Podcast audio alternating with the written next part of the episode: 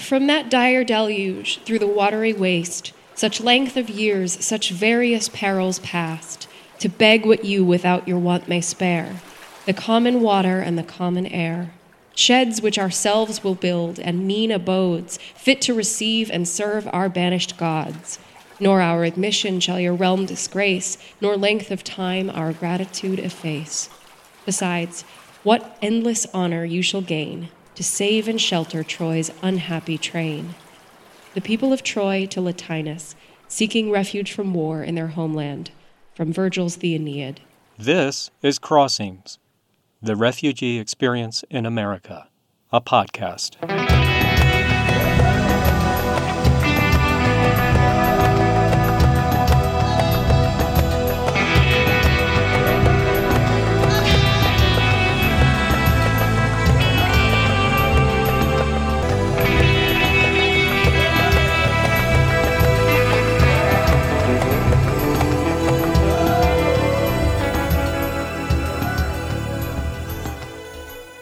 Welcome to Crossings, the Refugee Experience in America podcast. I'm your host, producer Vince Hostak. Such various perils past, at last escaped. To beg what you without your want may spare. Sheds which ourselves will build. And what endless honor you shall gain, to save and shelter Troy's unhappy train. These are the pleas and calls of refugees, ringing true as if they were written today. They were written between 29 and 19 BC. The goal of this podcast is to improve our listeners' understanding of the refugee experience in America and across the English-speaking world. Our hope is to increase our cultural competence, our two-way street, if you will, as we interact with the newcomers to our community and they meet us. The work of refugee resettlement is complex. It spans across government agencies, NGOs, advocacy organizations, includes the work of public officials and businesses, all of which engage individual Americans who often apply innovative, creative practices and programs to help integrate newcomers to our society at large, which makes this also the experience of all Americans.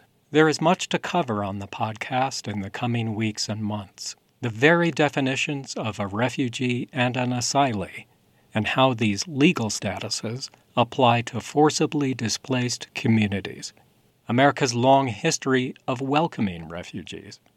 Then there is the changing landscape of public policy in the U.S., now dramatically impacting refugee resettlement and integration into our American communities. But above all, we'll introduce our listeners to Americans, both born in the U.S. and foreign-born, who have applied creative thinking to provide essential and life-changing service to and for refugees, leading-edge thinkers in American society and culture. And this is precisely where we land for our pilot episode, the story of We Made This. We Made This is an innovative program operating out of the African Community Center. The program performs the complex tasks of providing job training and life skills for refugees in Colorado, all while supporting their psychosocial integration. We'll have a conversation with Hannah McMillan, the program lead of We Made This, which teaches sewing, and so much more. We'll hear also directly from four artisans in the program, refugees to the United States from Burma, Afghanistan, and Congo. All speak to the additional impacts the program has had on their lives beyond the direct skills of sewing.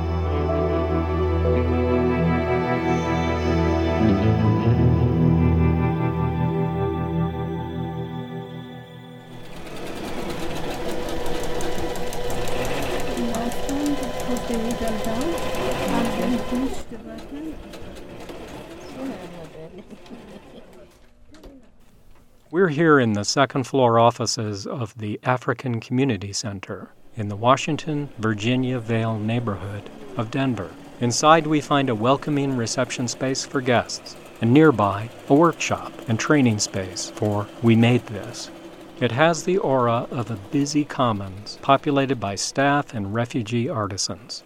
We join Hannah McMillan in a small shared office at the far end of the workshop, where our crew has dropped anchor and set up our recording equipment. So, Hannah, first of all, thank you so much for joining us here today. Thank you for having me. You know, this is our pilot. This is our very first podcast. I'm very excited to be here.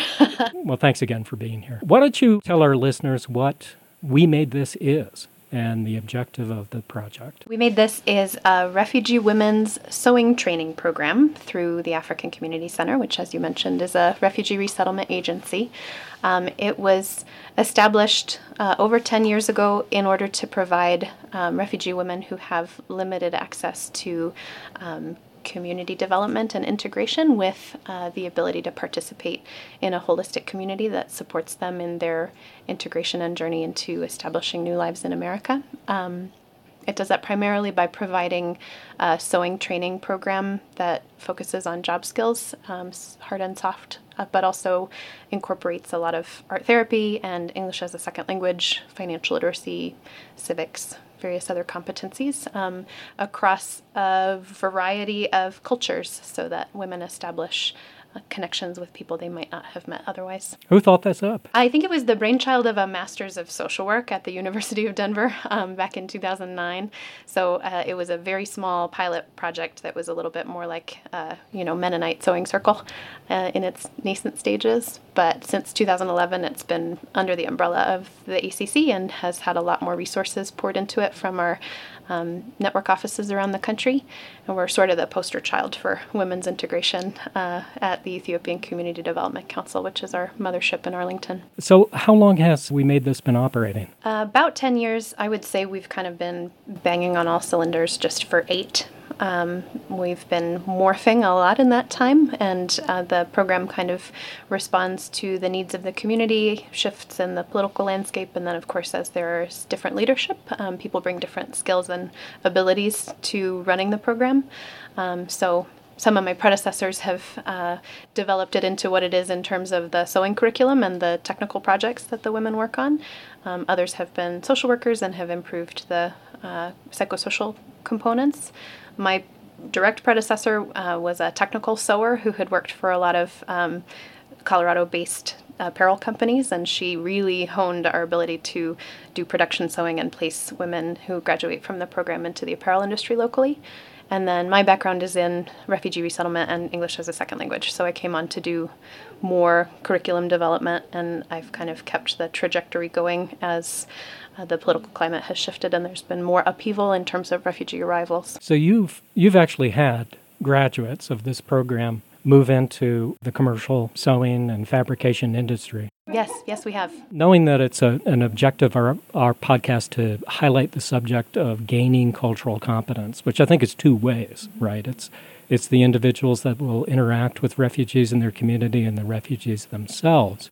Is there special training required of the volunteers? No, there's nothing in particular aside from just coming to ACC and learning a little bit more about our structure, as well as, of course, passing a background check for the sake of the women you'll work with. But I think what makes our volunteer cohort so strong is that they come from a variety of backgrounds and political affiliations and careers, and all are united in their compassion for the newcomer. And there are a lot of different ways that people can become involved in the life of a refugee, including, as you say, mentorship. And ACC has something called the First Friends Project that pairs individuals or families with individuals or families from comparable age or culture background, not culture, but, microculture, so that they can work together on establishing a real strong grounding for the new family that's arrived.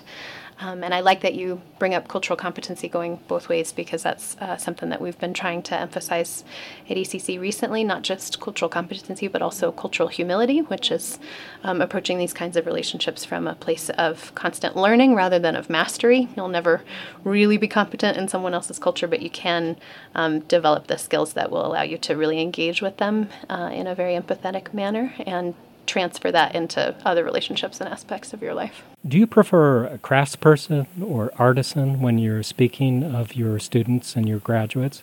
We use artisan as a term because it is a little bit more familiar to them from the craft they may have engaged with in their home countries. We like to think of them as artisans who bring the skills that they've also mastered at home, and then achieve mastery of at least the subject matter that we teach here throughout their time with us. And so the format of the class tends to be that women will enroll for a 12-week session at the beginner level. They graduate and they receive a sewing machine to keep, and then they can continue to make our products here in the studio or at home, and we sell them to provide them with a supplemental income. They can choose to continue for a further 12 weeks at the intermediate level, and that's where they learn a lot more of the technical production sewing that they would need to use if they got a full-time job in the apparel industry. And when they graduate from that level, we refer to them as artisans, whether they continue to work for us, assistant teach, go into jobs. That's just a good way for us to acknowledge the work they've done. How many artisans, then, have you trained and graduated to date? That's a great question. We have some folks who've come over and over, and some folks we have an attrition rate that's due to the high housing prices here in Denver. A lot of them may be priced out and move before they've completed the course, but still have attained a lot of the skills. And then we see people come back after they've moved to Indiana, and they come back to join us. And so I think my approximate number is over 180 over the life of the program, probably more than that, and certainly more have enrolled for at least a significant amount of time. Have you always had a boutique, or was that developed over time in order to sell the product? Yeah, that's new for us. We just opened that this June, and we're piloting it, I guess you could say, to see if it gets the foot traffic that we were hoping in that neighborhood. That neighborhood that we've established the boutique in is real refugee strong. A lot of the local cultural groups have big housing complexes that they live in there. And so we're going to provide potentially classes, and we do a lot of production there with refugee artisans. So it's convenient for that. It's a little less convenient perhaps for Denver-based shoppers, as it's in another city east of Denver. But so far it's been a really great way to get our name out and to have a brick and mortar that people can visit instead of just hoping to catch us at a market by following our social media.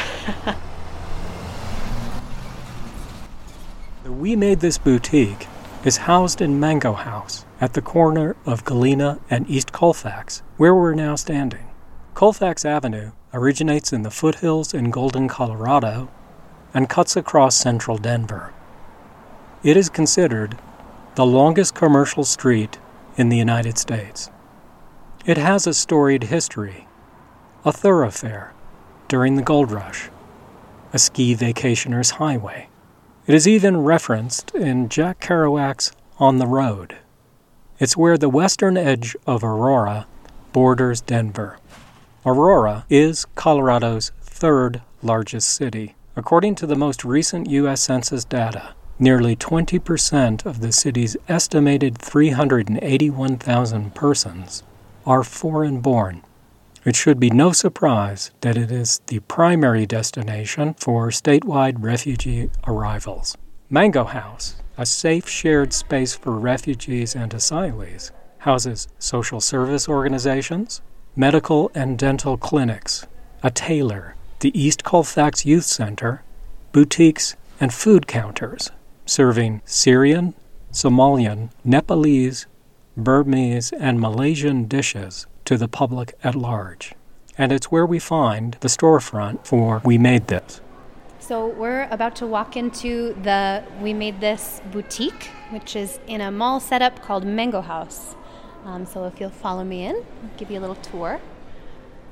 We've got a couple of our seamstresses and sempsters at work on a production order that we're doing. We do special orders construction here, as well as selling the things that our students make in class. So if you look around, we've got a lot of shelves of the products they've made in the beginner and intermediate classes, including a lot of home goods and accessories, lots of purses and pot holders, and you see some traditional African clothes that are made by Monsieur Lukube out of his kente cloth from West Africa. Got a lot of beaded necklaces from paper beads we get from Uganda, some kind of special collections made of fabric that we had ordered for our participation in Comic Con. Got a lot of photos on the walls professionally taken of our graduates in their traditional dress, and some busy workers. So. We are introduced to Lukube, a master sempster, working at a station in the boutique. Even with his many years of experience, he has also benefited from graduation from the program. We are assisted by an interpreter skilled in Swahili. So I understand that there's a graduation in this program. Have you graduated from this program? Inaonekana kwamba kwa hii program ambaye ya kushona kulikuwa na graduation ama mulifanya sherehe ya kumaliza kazi yenu ama masomo ya kushona. Uliwaifanya na wewe? Ndiyo. Yes, I did. Yes. Did you enjoy graduation? Was there anything special about it for you? Wakati kuna sherehe yenu mkipokea vyeti vyenu, kuna kitu special ambacho kilikufurahisha baada ya kufanya hiyo sherehe? Ndiyo. Yes. Would you like to tell me more about that? Kama inawezekana, kama unajihisi vizuri ama unajihisi sawa, unaweza kutuambia ni kitu gani ambacho kilikufurahisha? Ndiyo. Kinifurahisha, nilipata cheti na nikapata mashine ya kushona. So I enjoyed to have the certificate after graduating, and after that they gave me a gift of machine. Can you tell me what you're working on today? So unaweza kutuambia ni kitu gani leo kwa sasa ukiwa hapa? Kitu gani ambacho unapofanya sahihi? Hapa niko nashona kanzu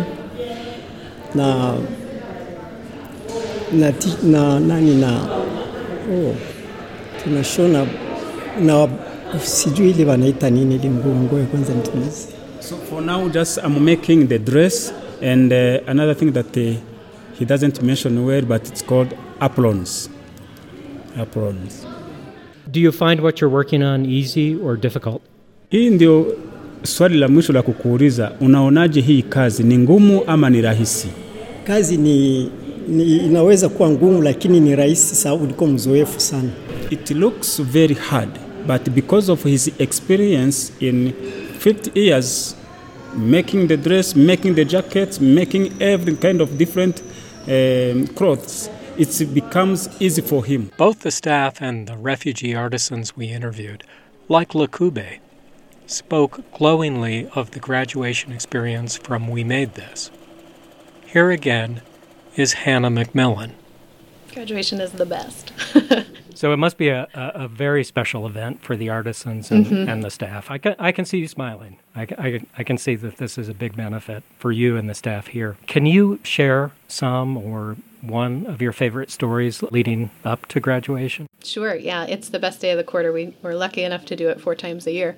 And it's, just to give you a visual, we transform our sewing studio into just a very cute, it almost looks like a restaurant because we'll cover all of the tables with little floral plastic tablecloths and decorate with bunting. And we print very nice formal certificates for all the graduates and assemble gifts for them to take home. In addition to the sewing machines, they'll get all of the notions and scissors and fabric they might need to make some projects at home. Got all those ready for them, and then all of the graduates and some of the staff will bring food from their cultures, and we have a big potluck lunch, and I think that also encourages a lot of people who maybe were thinking about joining the class or thinking about volunteering. We'll say, come join us for lunch and meet some of our graduates. And then, the room is full and there's a lot of celebration and a lot of laughter and clapping and photography. And I think they feel really, really proud of their accomplishment because a lot of them maybe never had any formal education and might be pre-literate and might never have held a job. And so it's, very clear from the way that they respond when we call their name and they process up and get their certificate and their gift, that it's a really significant moment for them. And some of my favorite stories are always, when maybe a woman, it happens frequently, will have been what we refer to as a low integrator. So having a harder time kind of hitting the milestones toward integration, including English acquisition and job skills in the past, due to probably a disability or being a little elderly or maybe having childcare obligations. To see those women achieve it is really just very striking.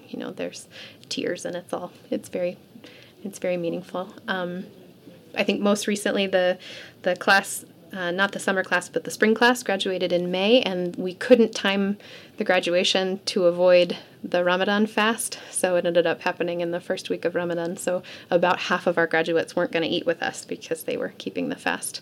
And they brought food anyway. They brought more food than we've ever had, just plates and plates and trays of, you know, baklava and shawarma and pilaf and all of these incredible things, and they served everyone, and they were so delighted to talk about the flavor profiles and traditional ways to make everything, even though they were probably starving. And I just felt that that was such a nice way to honor the experience they'd had and the other classmates that had gone through it with them, that they didn't opt out or not attend just because they were fasting. So back in the workshop at ACC, we speak with two artisans about the advantages the program has provided. We meet Pei from Burma and Swita, originally from Afghanistan.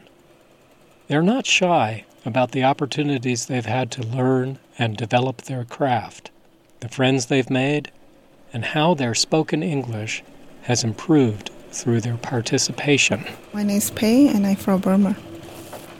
So, you're still a student here, or have you graduated? I graduated, and right now I study at a media class. Can you tell me how this program has helped you? Yeah, a lot. Like, I like to sew it, like make it clothes, especially in my country. We sew it clothes a lot. That's why I come here to learn how to sew. So right now I know how to sew a little bit. Like, something like I need to do at home, like to sew from my son or my husband, and right now I can do by myself. I don't have to ask somebody else to do for me, and I don't need to pay. Have you made new friends here? Yeah, a lot.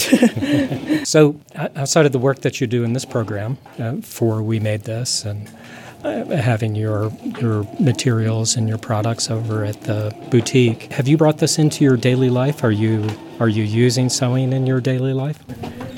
Not daily life, but just sometimes, like, if I need to, like in my family, if they need me to, I just help with that, or for myself too. And did you learn most of those skills here, or did you already know how to sew? No, I learned it here. I never learned it before in my country. I just learned it here. Do you have a favorite project, something that you've created and put in the boutique? I did a T-shirt. Yeah, the one that I make, and I also can make from my family too, that's one. Have you had, the way I would say this, any unexpected learnings being in this program? Did you learn other things than how to sew? Yeah, here they teach us a lot, like to make a makeup bag or T-shirt or pen, something like that, but for me, I learned this, but if I want to learn another things, I can check on our YouTube, and I learn how to sew, and I create my own too, like make a dress or pants by my own too, like decide by my size, like small size or big size, just like that. I want to thank you, Pei. Am I saying that correctly? Yeah. You're welcome. Yes, my name is Swita. I'm from Afghanistan. I have been in U.S. for four years. Mm-hmm. So I understand from Hannah, you're a graduate of the program, and you're actually working here now? Yes, I graduated on 2015, and then I started working as a volunteer here, and on 2017 I worked as a teacher. Can you tell me how this program has benefited you? Yes, this program is very helpful for women.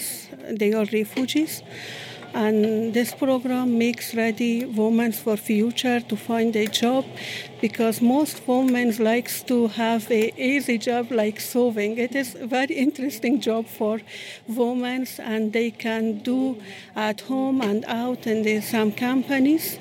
It is interesting and very helpful program, Most women likes to learn how to sew, how to use a machine, and also they likes to be here to learn English too. Also me, I start speaking and learning English from We Made This. Yeah. Mm-hmm. So when you were a student, did you have a favorite project and something that you sold at the We Made This boutique? Yes, my favorite projects are table runner and placemat and tote bike. And I saw a lot, and they sold already in the boutique, and I want to sow more for the New Year's and Thanksgiving for all it is, yeah. Because people likes to buy, and it is a good project. I like it to do always. I have free time. I sewing table runner, placemat, tote bag for boutique. You reminded me that I need a new table runner. I'll have to go to the boutique. I will sewing one beautiful for you. So you learned to sew, and in your particular case, you've gone even further and you've learned to teach. Are there other benefits directly to you from this program other than learning to sew? The other benefit is speaking in English. It's very important for all refugees, because they think we have trouble with the language. And now I able to speak in English. I can solve my problem. It is the most important benefit. And others, the sewing and teaching, and like to be in the touch with the others people. And for me and for others, ladies, I meet them here. This program that makes them very brave and makes them ready for future, because they like to go out and they have to have a job. And this program makes them ready. They are coming brave, how to speak in English, how to go out of home, how to use the bus, how to work in company, how to talk with the manager and caseworker. It is very important, yeah. I learned many things from this program. And before, I was so shy. I am embarrassed to talk with the people. But now, I'm not shy. I'm able to talk with the people. Even I go to the doctor, I'm able to speak. And I say, what is my problem? And it is the most important things. People start speaking in English in this class. And we are encouraging them, please talk, don't be silent. Yeah. Well, Swita, I want to thank you for taking the time to talk to us. Thank you so much. Thank you for having me.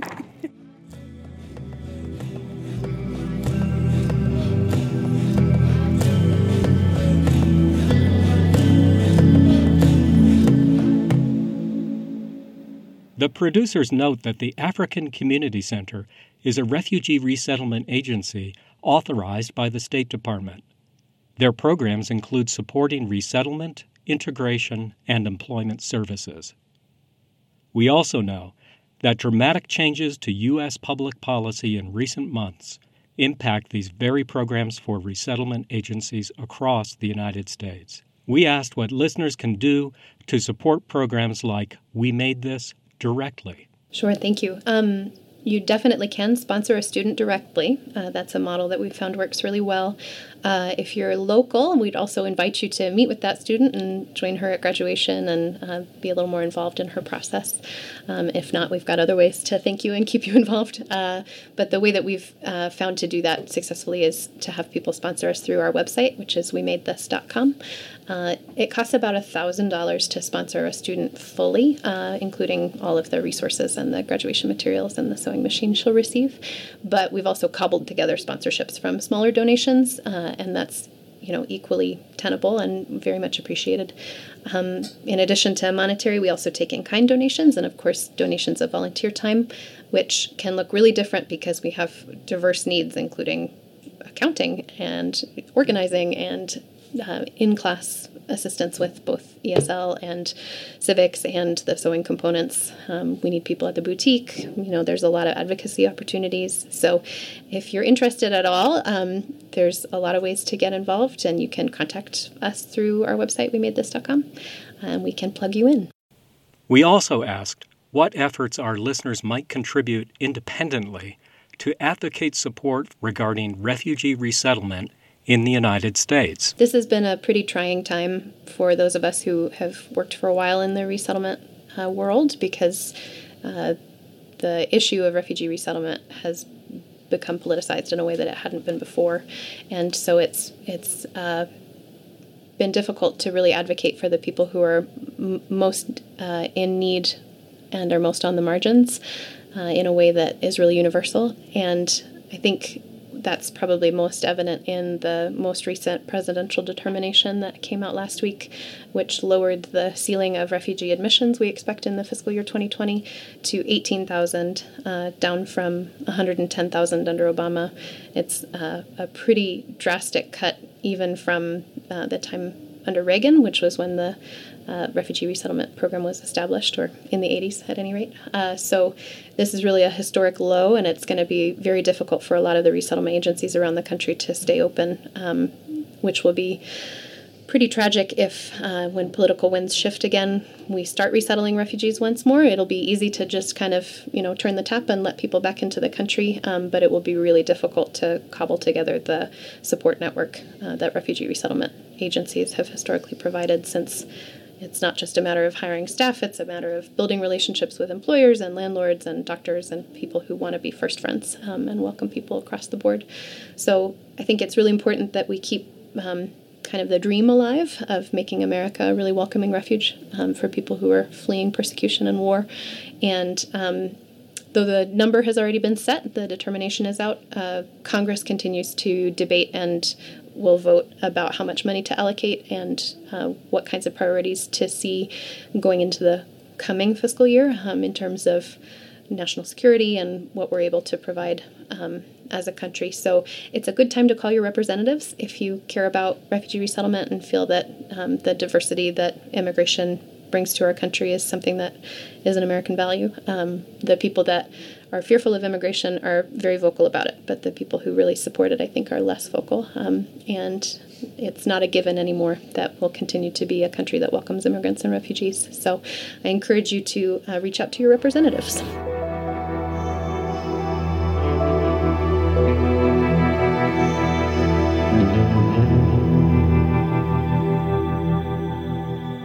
Crossings, the refugee experience in America, is hosted at Anchor.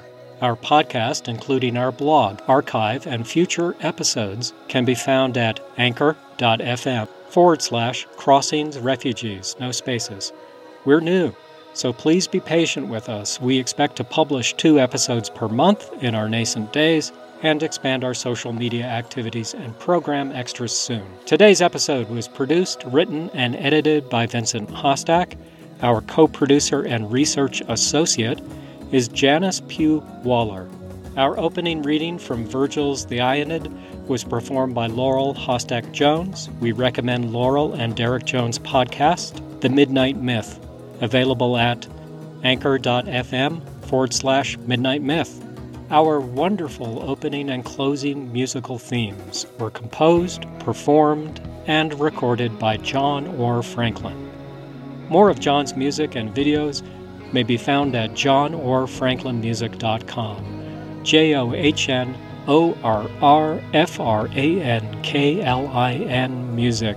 His latest album at the time this was recorded is Love at the End of Time.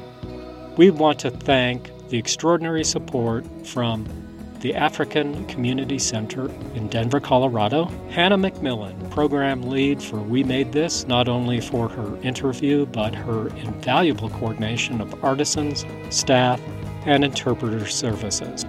Our interpreter was Amil Bandora.